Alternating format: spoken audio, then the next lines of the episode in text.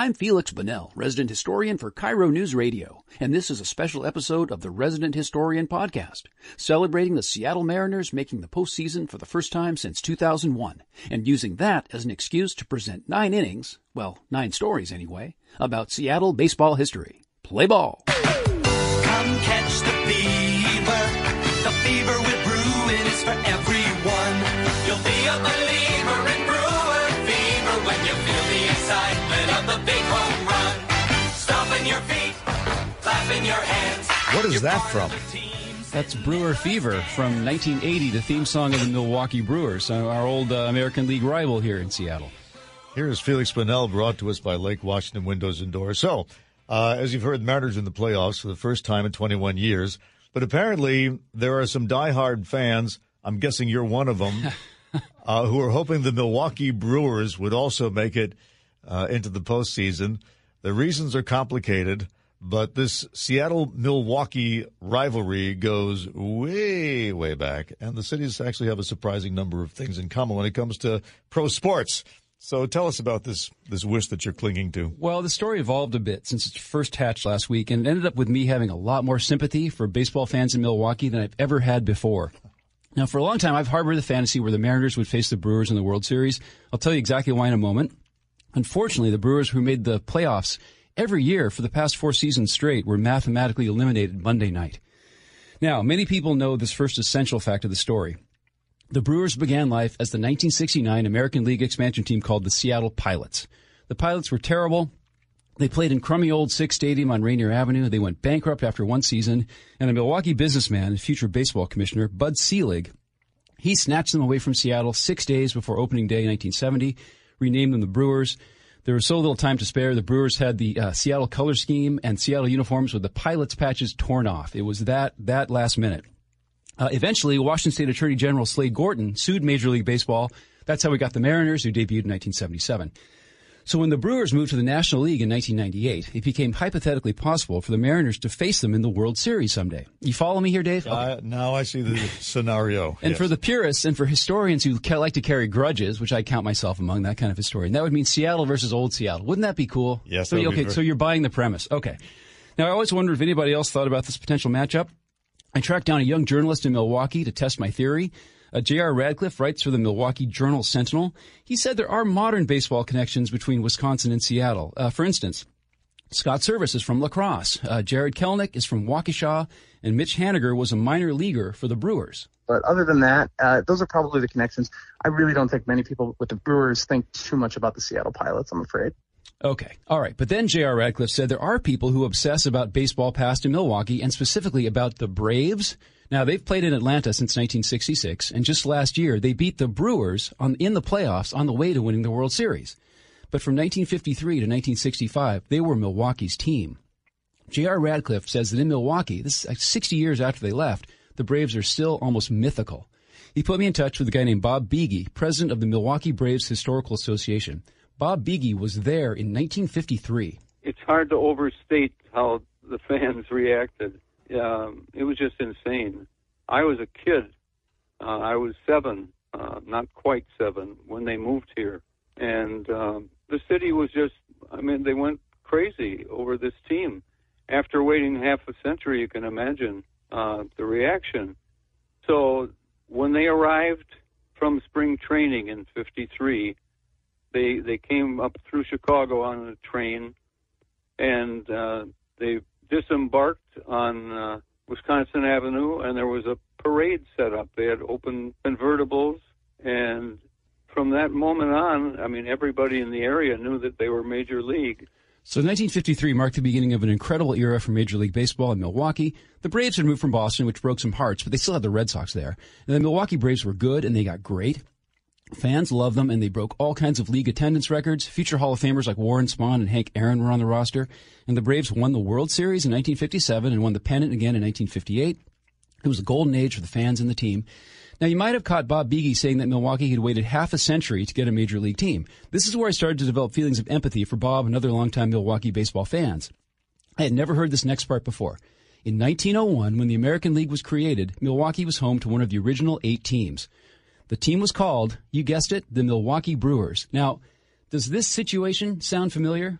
they were not successful financially. They played in a dumpy ballpark that was uh, nothing attractive, and so they stayed one year.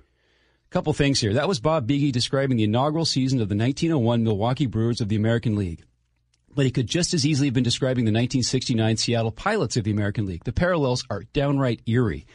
So those original Major League Brewers left after one season, just like the Pilots, and they moved in 1902 to St. Louis and changed their name to the Browns. Eventually moved to Baltimore and became the Orioles in 1954.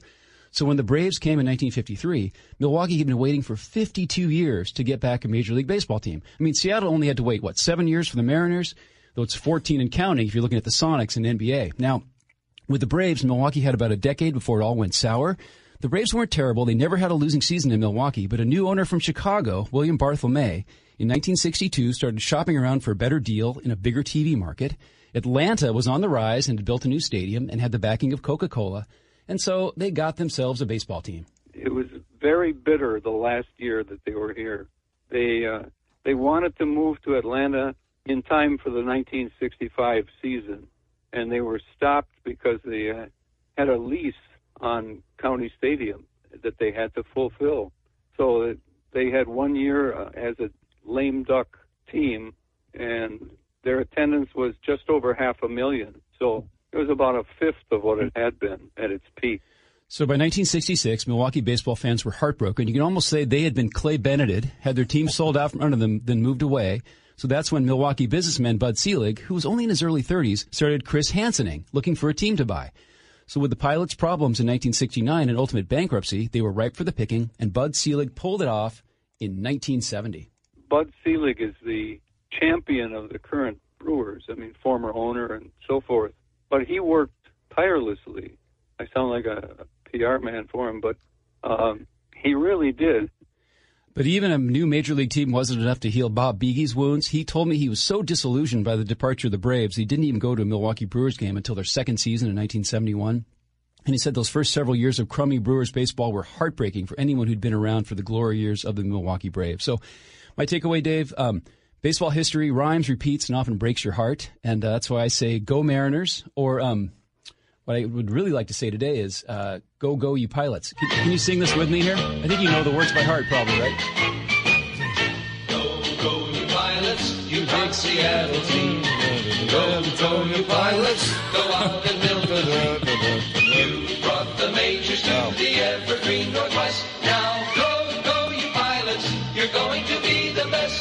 Anyway, yeah, so that's that's that's baseball history in a nutshell, right there. The history repeats itself, and those 1901 Brewers are just like the 1969 Pilots. It's mm. almost sort of terrifying. So you were hoping for a, a Mariners Brewers face off? Wouldn't that be great? And see the Mariners beat the Brewers after the team left here. What is that? 52 years ago? I think that would blow a hole in space time and doom us all.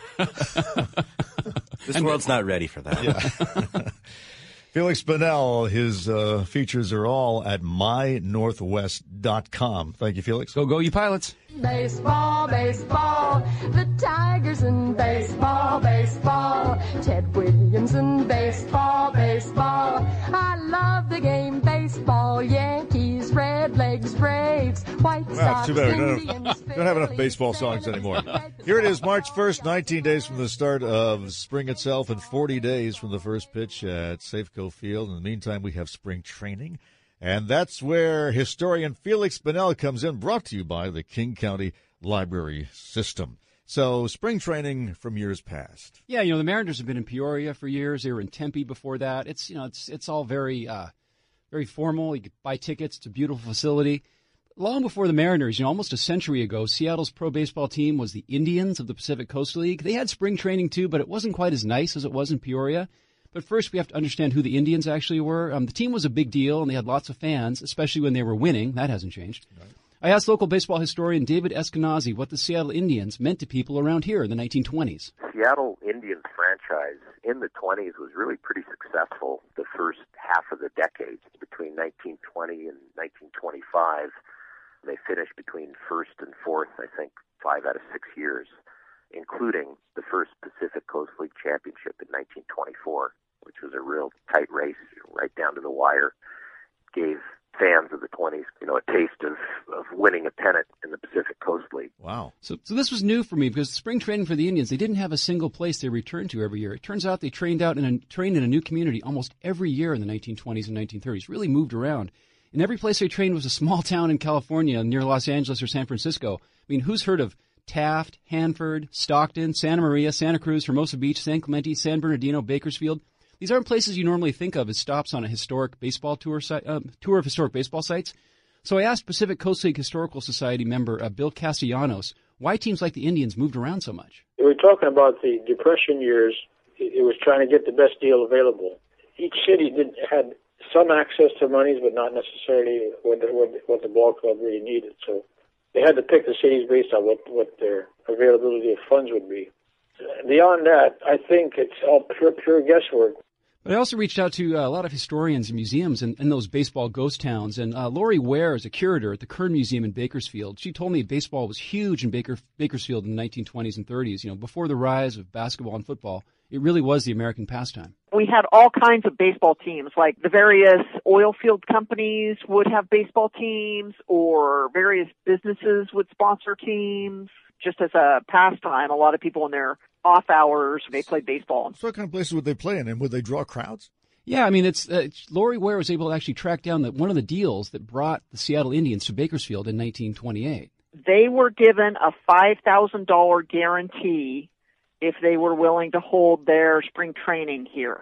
About two thousand two hundred dollars of that would cover their hotel expenses while they were in town, and the additional twenty eight hundred dollars was paid to teams from out of town, like the Pittsburgh Pirates, the Chicago Cubs, a club from Denver, and the LA Colored Giants. So it, it was a really lot of all, zeros missing from those numbers. Yeah, it was all about the money. I mean, they basically played cities off against each other. It sounds just like these stadium deals now. Like you'd, you'd read in the newspaper in the in November of one year that a certain town was trying to draw the team away from where they'd spent training the previous year to come to their town. And so the local Lions Club in Bakersfield, they paid the team five thousand bucks, and then they sold tickets to try to recoup Oh, their investment and, and make a profit. Yeah. Yeah, I mean it's it was brilliant, but it meant this sort of peripatetic, you know, moving around every year to a different place with a new ballpark and a hotel, and this it'd be great to go through California and tour all these like twelve or fifteen towns that the, hosted the Seattle Rainiers back ninety years ago. Yeah. Well, it is. It is big business now. You ever been down to spring training? I've never been we, there. We did that one year, and it is it is a uh, a celebration of uh, sunshine,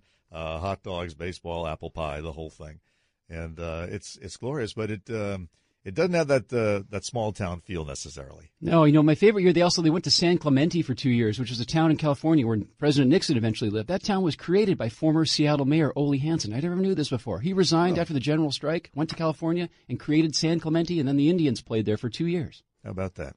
Everything Feliks does is at mynorthwest.com. Thank you, Feliks.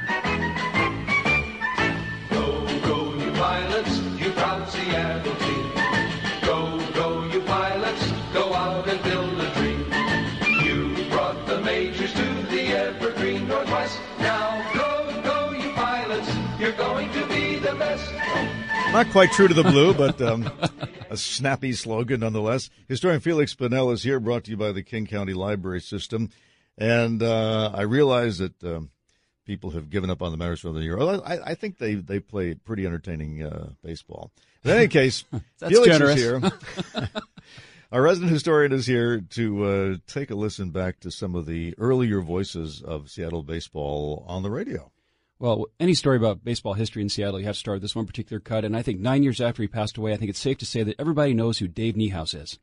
And the 0-1 pitch on the way to Edgar Martinez. Swung on the line down the left field line for a base hit. Here comes Joey. Here is Junior to third base. They're going to wave him in. The throw to the plate will be late. The Mariners are going to play for the American League Championship. I don't believe it. It just continues. My, oh my. So that's my story. So anyway, I'll see you next week. Yes, that's all you know, need. uh, any excuse to play always gives me chills. I even get tears in my eyes, tingles in the back of my neck. Greatest moment in Seattle history. And also, so maybe because we've talked about him a few times before, um, because Seattle is a town that loves its baseball history, perhaps a lot of people even remember Leo Lassen. Look at Grazo, goes into his wind-up. Here comes that ball. Uh, it's a high fly back to the left field wall. Back, back, back, back, back, back. And it's over. Uh,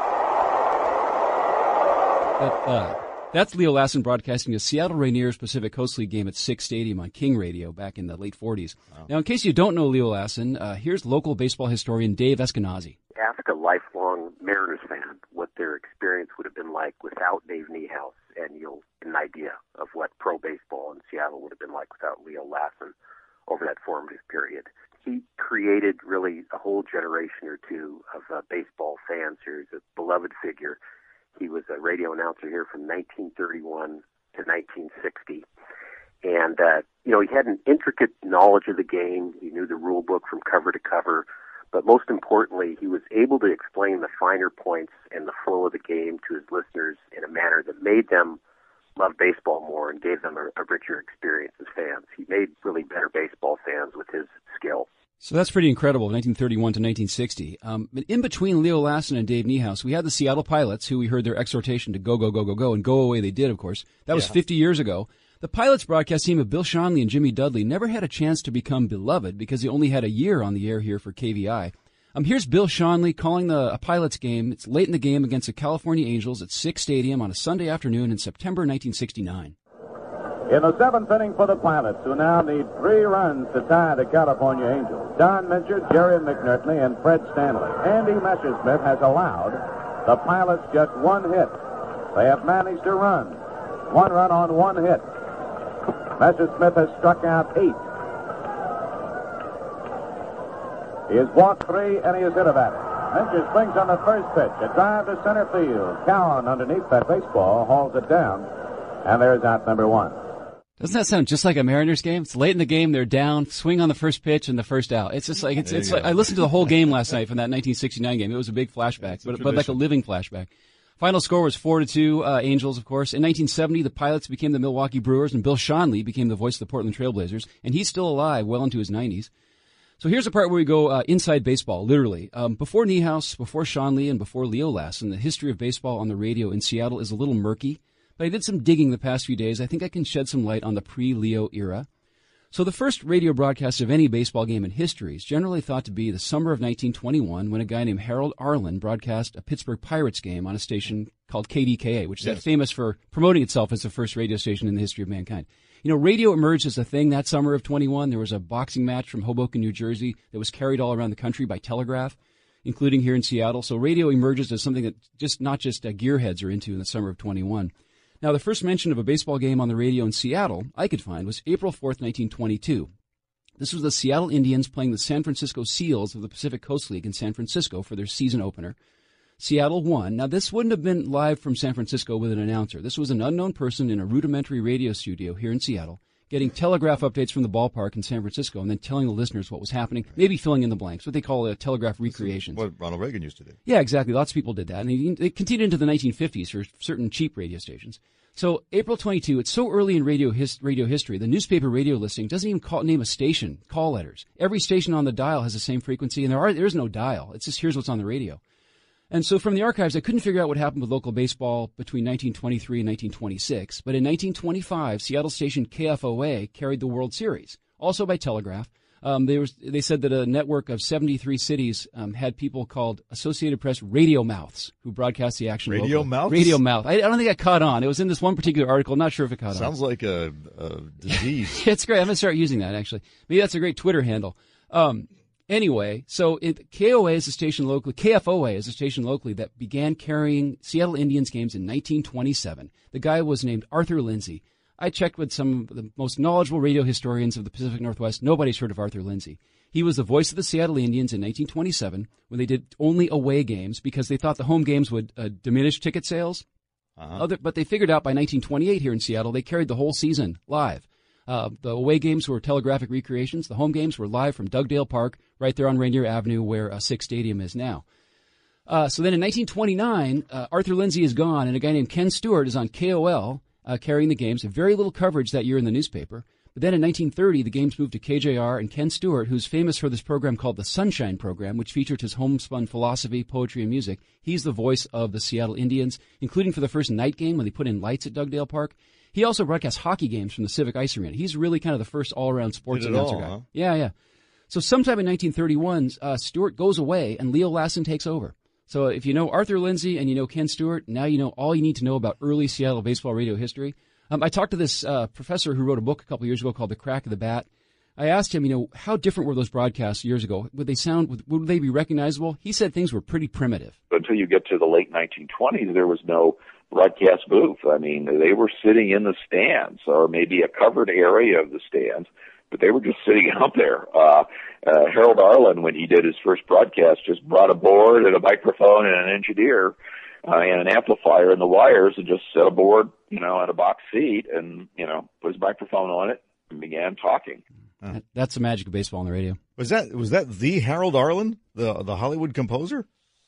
I don't think it's the same guy. I think it's a Yeah. different guy. But that's I, I wondered that as I was hearing him say that name just now. But uh, Arthur Lindsay and Ken Stewart, we have to do our best to, to rehabilitate their images and bring them back into the pantheon of Seattle radio broadcasting history. And if anybody has any old uh, uh, discs of these guys' voices, you'd welcome them, right? Oh, I would love to hear anything. Wire yeah. recordings. What, what do they have? I would, would have a wire recording. Wire by then. recordings are a little bit after that. There might have been some kind of early phonograph recording, but radio recordings from the 1920s are almost non-existent. There's just a few things here from 1929 that I've ever heard. Historian Feliks Banel joins us every Wednesday, and all his pieces are archived for posterity at mynorthwest.com. Thanks, Feliks. Brazo goes into his windup. Here comes that ball. Uh, it's a high fly back to the left field wall. Back, back, back, back, back, back. And it's over. Uh, So there, there were home run calls before Dave Niehaus. Here's Feliks Banel visiting us from the uh, crypt deep beneath the Bonneville Broadcast Center with today's lesson in history, and that, of course, is That's the voice of Leo Lassen, the great Leo Lassen, the original voice of baseball in Seattle. He was the broadcaster for the uh, Rainiers, actually originally the Seattle Indians from the early 1930s to the late 1950s, mostly from Sick's Stadium down in the Rainier Valley, where that Lowe's hard- hardware store is now. He called his last game around 1960, and he died in 1975 at the age of 76. And he's mostly forgotten by anyone under age 70, you know, including myself. Um, but there's no statue or no mural or anything. He does. He's not as well known as Dave Niehaus, certainly. But there's a little bit of Leo left in Seattle's Wallingford neighborhood, where baseball history is in bloom. No question there. Yeah, this whole yard was roses. He knew every variety. He, he it was his major hobby. He was good at it too. He really was. And as he got older, that's probably why he hired me. It's because it was getting a little tough on him, you know, to get down and tend to him. I mean, every square foot in this yard was taken, but he kept me busy there. so. Let me get this straight. His his legacy is a rose garden. It's a yard full of roses in the house that he hasn't lived in for more than 40 years. It's kind of cool. It's like a little out of the way. It's on a kind of a busy street in Wallingford. And that's Dave Christensen talking. David Christensen. He's 61, but when he was a little kid, he got the cool, very cool job of tending Leo Lassen's roses for him. And he wasn't really old enough to understand who Leo was at the time, but his dad and his uncle really made it clear that Leo had been this incredible, you know, voice of baseball in the city from the 30s to the 50s. And Christensen moved away as a young man in the early 70s, but he came back and he's been living in his childhood home since the year 2000. And when he moved back, he noticed that most of these roses were dead, but there were several in the front yard. And then the house changed hands, and when the new people moved in, a guy named Steve Pignotti, David went over there and told him the whole story. And Steve was from out of town and didn't know who Leo Lassen was, but he's a big baseball fan. And he's excited, but he also feels bad because, you know, he's he's not much of a gardener and he hasn't done much to keep these roses alive, but somehow they're still they're still blooming there along the street in Wallingford. And so I met with David Christensen in, in Steve Pignotti's living room the other day. This is Leo Lassen's old living room, of course. And I asked David, is there any clue? Were there any clues back in the old days that this was a, a baseball house? And he said, yeah, you know, the back the back den there was a TV and some pictures on the wall where he would watch baseball games and stuff. But the only other clue was down in the basement. And down there, he had a chest of drawers that contained about every rule book for Major League Baseball. And boy, there he knew every he knew every rule. My father told me once that uh, there was times when umpster officials would ask Leo on rulings, and he would seem to know them. So it just every book was stacked. Yeah. And of course, that's era before social media, and that's a long time ago, right? That last game that he called back in 1960. So it's. But I asked David Christian, you know, why was Leo Lassen so popular? I mean, was it was he such a big celebrity in, in Seattle 56 years ago, 50 or 60 years ago, or was there something special about him? I don't know, a celebrity, but uh, he was popular for, for baseball, and a lot of people knew him. I mean, that's we were just that's all we had. was a minor league baseball at that time, and the Huskies. That was about it. So that was big stuff. It was more fun back then, huh? That's hard to believe. That that was the uh, the only major. Well, I guess you had Husky Crew. Husky Crew was big back in the old days. I know. Yeah, I mean, Husky sports was huge, and people listened to NFL games from uh, California teams back in those days. But this was the really the only home team that people Yeah. followed avidly. And Leo Lassen's voice was probably the best known voice in this region for about more than 20 years. And so let's hear one more. Ball, ball, third base takes the weapon of. Nice play. Over to first base. He's out. A sharp runner off for Kowski's left side. Took a jump to his left. Came up with the ball. A short bounce. A hard hit ball right in the web of the glove. Took a little run to his left towards second base and threw him out easily. And that's the second out. In position to pitch to look at first.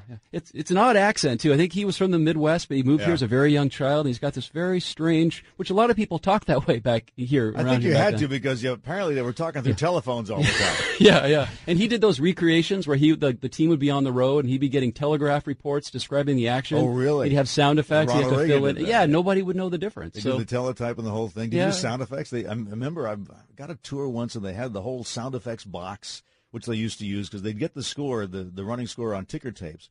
Yep. And and of course there was no line. It was too expensive to hire a broadcast line out there. So they'd actually have sounds of the, the crack of the bat and the, the snap of the glove and crowd cheering, and Yeah. they just make the whole thing up. And my favorite part about that is when the telegraph would break down for some reason, he would have whoever was at bat just hit foul ball after foul ball after foul ball until the information came back online. They could start actually recounting what the action was via teletype. And this was his home run call. The back, back, back. Yeah, this is High a famous. fly back to the left field wall. Back, back, back, back, back, back. and it's over. Isn't that great? It's so great that baseball's fun again in Seattle this year. It's been so long. Ah, it's great to have the Mariners doing well this year. Yeah. See this game yesterday? Oh, incredible. 16 runs to something. Yeah, yeah. Let's let's let's let's not jinx it. Exactly.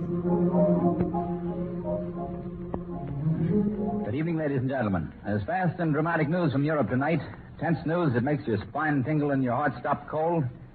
That reassurance we enjoyed last night following Chancellor Hitler's speech at Nuremberg is gone today. It's gone as completely as if his words had never been spoken. It was 80 years ago this week. The Seattle Rainiers were just a few games back of the Los Angeles Angels in the pennant race for the Pacific Coast League. And historian Feliks Banel is here to revisit that magical season and to remind us who the Fred Hutchinson Cancer and Research Center was named for, and maybe even inspire my performance on the mound later today. Uh, Feliks is brought to us by the King County Library System. One can only hope. Yes. Um, that little clip we heard, that was, uh, you know, we were in the middle of Munich crisis 80 years ago as Europe teetered on the brink of World War II, and it would be delayed for a year, of course. But it was also one, there was also one week to go in the magical first season of the Seattle Rainiers. They'd previously been the Seattle Indians till Emil Sick, the uh, Rainier Brewery guy, bought them and built a new stadium. The day before, they'd taken a doubleheader from the Hollywood Stars, where Lowe's Home Improvement now stands on Rainier Avenue, where Sick Stadium was. It was the team's 10th and 11th straight victories. They'd won 25 of their last 28. The Pacific League, um, Pacific Coast League pennant was in sight. Now, one of those doubleheaders that they won was also the 25th victory of incredible homegrown pitcher, Franklin High School graduate Fred Hutchinson, who was all of 19 years old. So, Dave, it seemed like a perfect time to revisit his career and figure out why the Fred Hutchinson Cancer Research Center is named for him. My first call was to my favorite sports historian about town, David Eskenazi. He signed with the brand spanking new Seattle Rainiers baseball team in 1938. So local kid, and he was a phenom. He won 25 games as an 18 and 19 year old in 1938. Was 25 and seven, had a 248 ERA. And recall, this was when there was no major league teams west of the Mississippi. Major leagues only had 16 teams. The Pacific Coast League was just a notch or so below the major leagues. And here's an 18 year old kid winning 25 games. So he was the real deal. Yeah, Fred Hutchinson was the real deal, and earlier in that 1938 season, he was part of one of the most legendary events in local sports history when he took the mound one Friday in August. He won his 19th game on his 19th birthday, August 12, 1938, in front of an overflow crowd at Sick's Stadium. The seating capacity was about 12,000 there, and I think there was 16,000 people there that night. They had them roped off in the outfield because everybody wanted to be there. And I, I think I personally have talked to about 20,000 people that said they were at the game over the years. And after that 38 season, Hutch was, of course, the hottest prospect of the major leagues. The Rainiers sold him to the Detroit Tigers for $50,000 and four players. Three of those four players would help lead the Rainiers to three consecutive Pacific Coast League championships, but that's a story for another day. Fred Hutch went on to a long career with the Tigers. He was in the Navy for four years during World War II, came back to Seattle in the 1950s to manage the Rainiers to their final pennant in 1955, managed the St. Louis Cardinals, even managed the Cincinnati Reds and won the pennant, but then lost to the Yankees in five games in the 61 World Series. He was managing the Reds when he was diagnosed with cancer. He had a thymoma, kind of a chest tumor, and he passed away in 1964 at the, just the young age of 45, and he's buried at Mount Olivet Cemetery in Renton. So that's part of the reason that this cancer center is named for him. His older brother Bill was also a surgeon here in Seattle and had been a baseball player himself. He led the effort to create the center. He started raising money locally, and then in the early 70s, he got $5 million from the federal government as part of the Nixon administration's war on cancer. So I spoke with Dr. Fred Appelbaum. He's deputy director of the Hutch. He concedes that name recognition of the pitching great might not be what it was just a few decades ago, but he says the spirit of Fred Hutch is very much alive in the annual Hutch Award, which they give out to Major League Baseball players who've shown grit, and in one other meaningful way. By naming it after Fred Hutchinson, I think it does tie the center to the community in a, in a very tangible way. If it was named after someone who was, you know, uh, in, in some other state or other country, I don't think it would make the Hutch's roots part of Seattle. And, and the Fred Hutch has been very much part of Seattle's culture.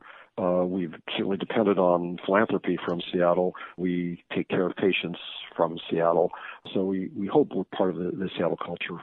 Now, I asked Dave Eskenazi one more question I thought might help you today with your pitching appearance, Dave. Yes. I asked, did Hutch have a signature pitch or some kind of trademark heat that he brought to the mound for the Rainiers? No, not really. Just just grit. He didn't have the best stuff, but he just had that just that fierce desire to compete and to win.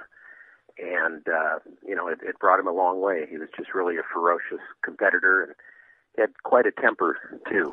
Sounds just like you, Dave. You know, Yes, they, it does. They told me uh, they put a punching bag in the locker room at Did Sick's? Stadium in the 50 in 1955 that Fred Hutchinson could punch, just like we have here at KIRO for you downstairs. Yeah, I, that's what I might be doing after my one pitch today, depending on how. I go. That's a great story, and uh, I don't think many people uh, knew that. Yeah, amazing guy, Freddie the Iceman Hutchinson. Feliks Banel, you can hear him every Wednesday on Seattle's Morning News, and all his features are at mynorthwest.com.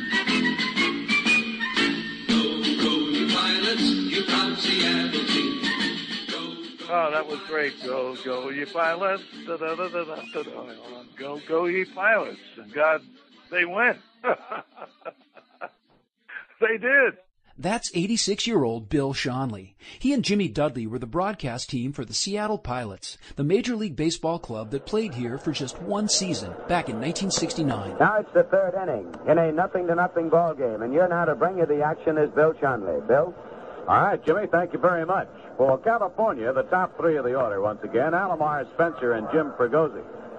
Schonely grew up outside of Philadelphia, hearing legendary baseball voices like Mel Allen, Red Barber, and Bill Stern. He dreamed of one day being a big league broadcaster himself. He came to Seattle in the 1950s and broadcast a lot of local sports. Then came the chance of a lifetime. The city finally uh, got a hold of a Major League Baseball franchise.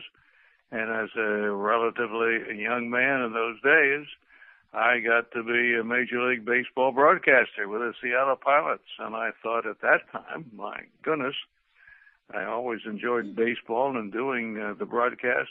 I might be in baseball for the rest of my life, but it only lasted that uh, little over one year. The Pilots played just one solitary losing season here. Then they went bankrupt and left town. So the people, the major league folks from uh, from the American League, all got together and decided to take the franchise away. Seattle, God bless them at the time, tried their darndest to keep that franchise right where it was, because uh, Seattle, the Northwest, they were the major leagues as far as baseball were concerned. Well, it did not work out. There are a lot of things going on behind the scenes, but that's the basic story. So that the Seattle Pilots then became the Milwaukee Brewers. There were plenty of backroom and front office shenanigans that sent the pilots on their way. But since voters in 1968 had approved the Kingdome based on having a team, a lawsuit against Major League Baseball got the Mariners in 1977. But all that was in the future. In 1969, the Pilots played at Sick's Stadium along Rainier Avenue, where a Lowe's home improvement store now stands. Sick's was built back in the 1930s for the Seattle Rainiers of the Pacific Coast League. Schonely says it had its own unique charm. Well, it let's see, how do you describe it in this day and age? It, was nothing in those days. Let, let's put it that way. The field itself, the playing surface was it was manicured to the nth degree. Everything was fine, but had no seats to speak of. You know, there were no suites, no anything. We had a hundred hot dog stands, I guess, you know, and soda stands and things like that. It was old school. The characters were old school too, including Pilot's manager, Joe Schultz. Joe Schultz, he was one of the greatest guys, one of the great characters I've met, and all the people that uh, I have known in sports. You know, at, at the end of the ball game at home at Sick's Seattle Stadium, I had to go down and do a post game show. So Jimmy Dudley would finish up the game, so I would get down and sit and stand in the dugout there. And Schultz and I knew one another. He used to turn around said, Chance, the bud's gonna taste good tonight. One of the few times that the pilot pilots would win the game. And he had some great phrases which I can't repeat right now, but he, he, he was just a great human being. When the pilots went to Wisconsin, Schonely could have gone with them. Instead, he decided to stay in the Northwest. Opportunity came knocking almost immediately. Harry Glickman, who put together the Portland Trailblazers, he found out that I was available. You know, he called me and he said, "How would you like to do uh, NBA basketball?" Well, I had done everything else in the world, but I was too much involved in the NBA in those times. And I said, "Well, that sounds like a pretty good deal." I came down to Portland, and uh, we talked, and we shook hands, and that was 46 years ago. I'm still with the Blazer organization. Bill Schonely spent the rest of his career with the Trailblazers, including that team's 1977 NBA World Championship. But he still thinks about baseball and what might have been and what could still be. Just a shame that the pilots and the city of Seattle couldn't put that situation together in those years, but the Mariners are there and they've had quite a run. I hope they have a great year this year. Let's all lift a cold one in memory of the pilots and Schultz and hope it's gonna taste good for Mariners fans on plenty of nights this season. I'm Feliks Banel for KIRO Radio. In the fourth inning for the pilots, Wayne Comer, Steve Hovley, and Danny Walton. And the pilots are still looking for that first base hit off the right-hander Andy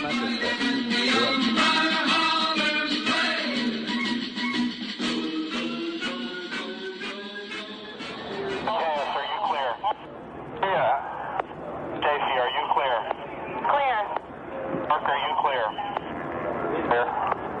This is your one minute siren, CDI. This is your one minute siren. Okay, we are 60 seconds away from the Seattle skyline forever changing. Kingdome has been, uh, for better or for worse, one of the most distinctive landmarks in the city, along with the Space Needle for the last quarter century, and now about 40 seconds away from our skyline forever changing as the Kingdome will come down.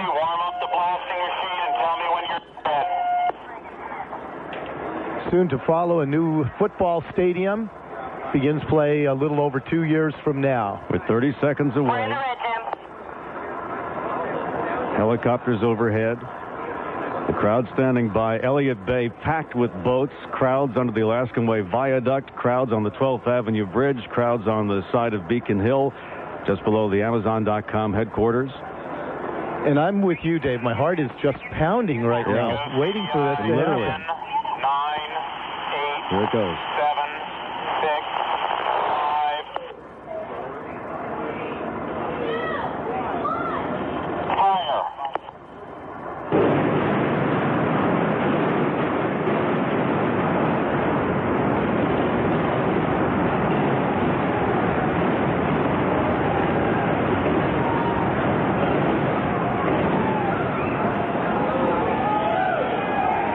Well, this is Unbelievable. An incredible sight.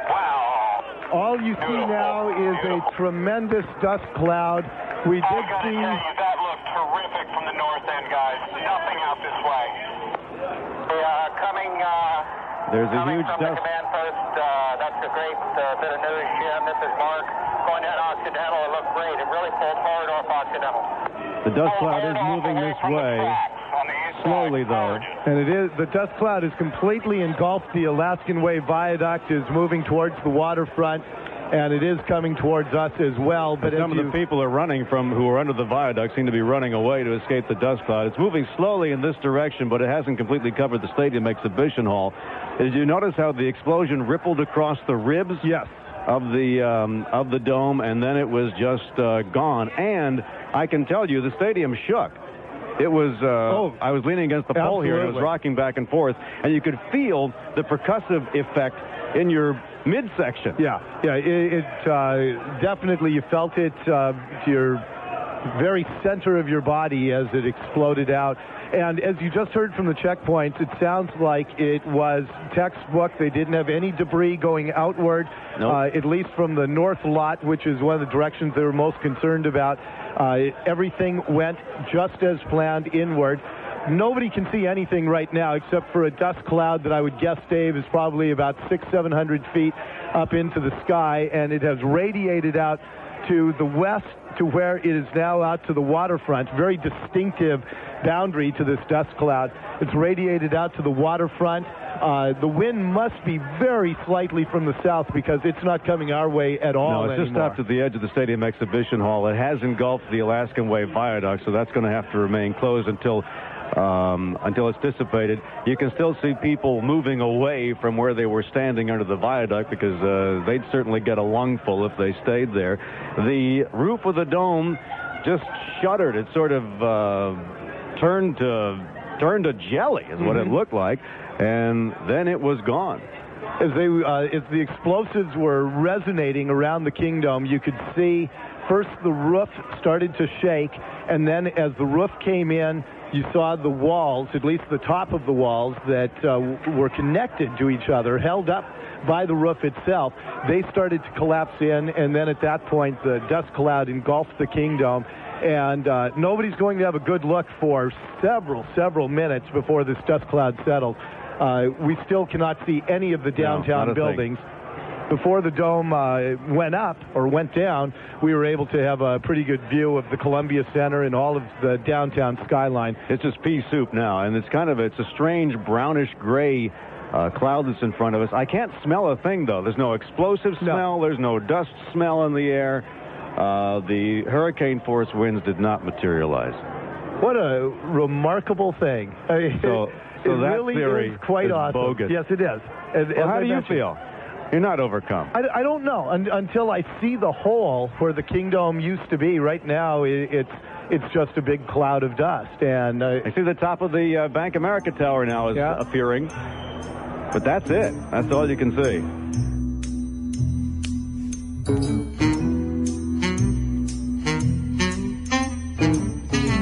It is September. The Mariners continue to flirt with their first postseason appearance in two decades.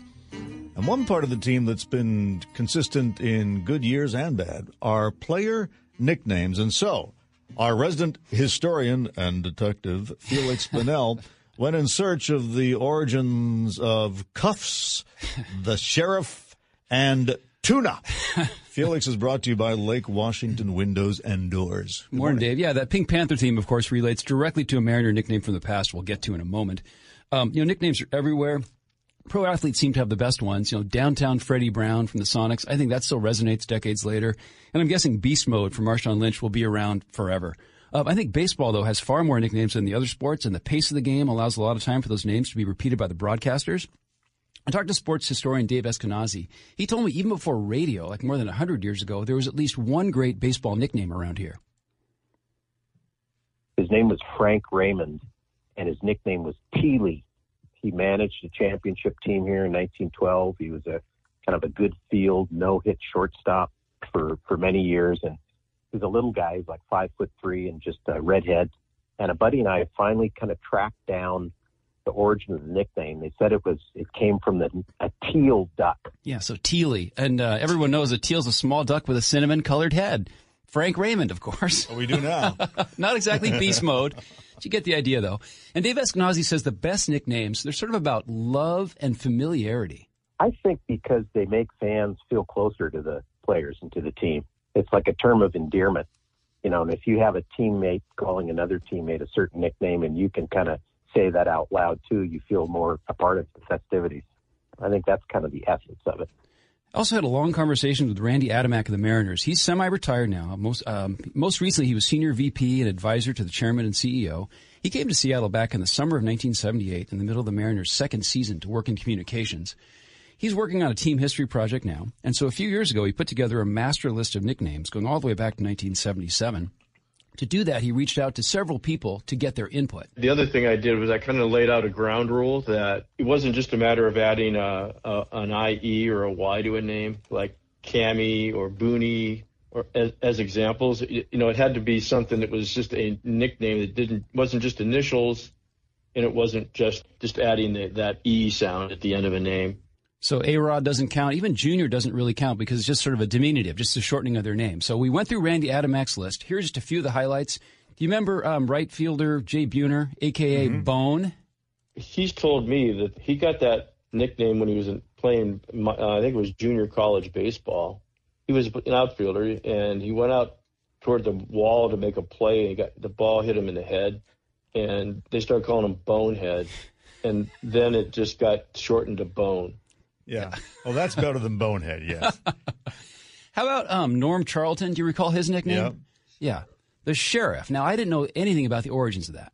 He just had his that way about him. He's from Texas. He was kind of a tough guy, and after an inning, after he got the side out, he would twirl his glove, sort of like a gun, you know. But he would just twirl it like a basketball player would twirl, twirl a basketball on his finger. Now, here's one that's a little more obscure. Um, there was a reliever who was from Ellensburg. This is back in 1980. His name was Dave Heaverlo, one of the first major league players to shave his head, right? Now, I remember reading in the game program at the Kingdome that year that his nickname was Beldar, which was after the Conehead on Saturday Night Live, right. played by Dan Aykroyd. Now, Randy Adamack says that Dave Heaverlo prefers an alternate. The nickname that he uses himself and that I remember from back in the day was Tuna. Um, because it's just his body type, basically. Wait, help me understand. What's the tuna body type? Well, it looks like a tuna, like a big. You know, there's not much shape to it. It's just. Uh, and he and he call, in fact, I mean, I've gotten a couple of emails from him, text messages or whatever recently, and he signs it tuna. Yeah, so th- there you go. That explains I explains would think it. the So- fins would get in the way of his. yeah, and so the Beldar thing, I, I've been, I've been, uh, I've been corrected on that one. Now, here's one that I would call uh, the- a special category. Which there's several of these, but this is probably the best one of ironic nicknames. We had a catcher named Jerry Narron, N A R R O N, who was very quiet, never said a word, and his nickname was Gabby. I like how dry that. Baseball's so literary. I like that kind of dryness. That it takes you a second to understand that one. Now, here's one for an outfielder. I think just counts as just plain bad. One that I'd never heard of uh, before, but a couple of people told me about is Henry Cotto, and they nicknamed his nickname was Ava, as an avocado. I just, I just think that's terrible. That's very obscure. Yeah, exactly. Um, now there was one player 40 years ago who actually had two nicknames, and who was the one one of the earliest Mariners to have his own walk-up music. That's the Pink Panther theme we heard a moment ago, and that's relief pitcher Bill Inspect Bill the Inspector Caudill. He had a Sherlock Holmes cap, you know, that had kind of looked like the front and the back were both the same. It kind of went down the front and the back, and he had this magnifying glass, and he he went around one time when our team was not hitting at all. We weren't scoring any runs, and he was like inspecting the bats, and we had pictures of it, you know, and he's looking through the bats, and we just call start calling him the inspector. Now the Inspector was not Bill Caudill's original nickname. That would be Cuffs, as in handcuffs. He might have gotten in some trouble on the road in Cleveland, like really minor trouble. He either had was handcuffed or somehow Caudill talked a policeman out of a pair of handcuffs. Huh. And he brought he brought them back to Seattle with him, and he would handcuff people to the bench. He would handcuff, I don't know, you know, he wouldn't. He would all be like in fun, but um, I mean, he he handcuffed our owner's wife one time to the dugout bench, and I mean, she was almost there when the game started before he finally let her go. Wait, which owner was that? It would have been George George Argyros, his wife Judy. Wow. And that was a name I hadn't heard for a long time. George Argyros, one of the um, not the favorite No. Mariner owner of all time, um, but uh, certainly a well-known guy. Now, um, the the Mariner manager in those days was Rene Lachemann, and he said they uh, Randy Adamack said that when um, Lachemann went out to the mound to get a new pitcher, and he we wanted Bill Caudill, he'd put his two wrists together and hold him up in the air like he was handcuffed. That was. So Bill Caudill had he had two nicknames. He had the, maybe one of the first guys to have his own walk-up music and his own special symbol from the Mariner manager when it was time for him to come and uh, pitch some relief. So kind of a special guy. I'd love to talk to him sometime. But And there's lots of great nicknames. Like Swaggerty's my favorite nickname in the current batch. Swaggerty? Yeah, yeah. Yeah. That's, a, that's a great name, but they, they're all throughout history, and the good ones stick around forever. Yeah. And they're uh, doing great. They won again last night. Oh, great game. Yeah, Cal Raleigh hit a home run there in the ninth inning, I think. Great game. Feliks Banel, all his features at mynorthwest.com. me out to the ball game. Me out with the crowd. Recognize that. Oh, buy me some peanuts The Major League. Baseball season's about to resume after the All-Star break. And you have to be living under a rock not to know that the Mariners went into the break with a 14-game winning streak, which they will try to resume, which is pretty exciting stuff. But as our resident historian Feliks Banel reminds us, the 1995 Mariners, for now anyway, remain the most exciting team of all. Felix is brought to you by Lake Washington Windows and Doors. Morning, Dave. Yeah, I chose that old version to take me out to the ball game because talking about the 95 Mariners the past few days has made me feel really old. That magical season was 27 years ago. Starting to feel like it might as well have been 1927. I had a newsroom debate with Mike Salk last Friday where I said even if the Mariners win the World Series this year, it won't be as exciting as 1995. More about that in a moment. Quick refresher. Mariners debuted in 1977 in the Old Kingdome. They played 18 seasons of pretty mediocre baseball, never made the playoffs. There were some highlights along the way, you know, a few no-hitters, uh, Gaylord Perry's 300th win, countless bat nights or seat cushion nights. Um, 95 was different. First of all, the previous season had ended in August 1994 with a bitter labor dispute and player strike, and the World Series was canceled that year for the first time since 1904. The 95 season started late and was shortened, just 144 games instead of the usual 162. Seattle sports historian and collector Dave Eskenazi says there are definitely some parallels between 1995 and 2022, including the effect of the uh, team facing adversity, whether because of Ken Griffey's hand injury in 1995 or that brawl with the Angels a month or so ago. And Dave Eskenazi says that 95 team had something in common with winning years for the Sonics, the Seahawks, or the Storm, chemistry. It becomes contagious and you start catching the breaks and everything uh, continues to kind of go right. But I, I think you don't have that unless you have a really good clubhouse. And I think that that's a common factor with all of those teams that you mentioned. You know, the, the personalities that you see, it's not just a media creation. I think it's real. So in August and September of 95, the Mariners kept winning implausible come from behind ninth inning clutch victories. They tied for the wild card playoff slot, and they had to play a one game tiebreaker against California at the Kingdome on October 2nd. They won that, and the team headed to the postseason for the first time in their history. Seattle went bananas. First stop was a best of five series, the American League Division Series, or ALDS, against the Yankees. The first two games were in New York, and the Mariners lost them both. They came back to Seattle, and the Mariners won Game 3 and Game 4, so Game 5 was do or die, and it went into extra innings. In the bottom of the 11th, the Mariners were at bat, but they were down by one point, so again, it was do or die. Joey Cora was at third, Ken Griffey was at first, Edgar Martinez came up to bat. Here's Dave Niehaus with the most famous call in Seattle history. They would love a base hit into the gap, and they could win it with junior speed to stretch. And the 0-1 pitch on the way to Edgar Martinez. Swung on the line down the left field line for a base hit. Here comes Joy. Here is Junior to third base. They're going to wave him in.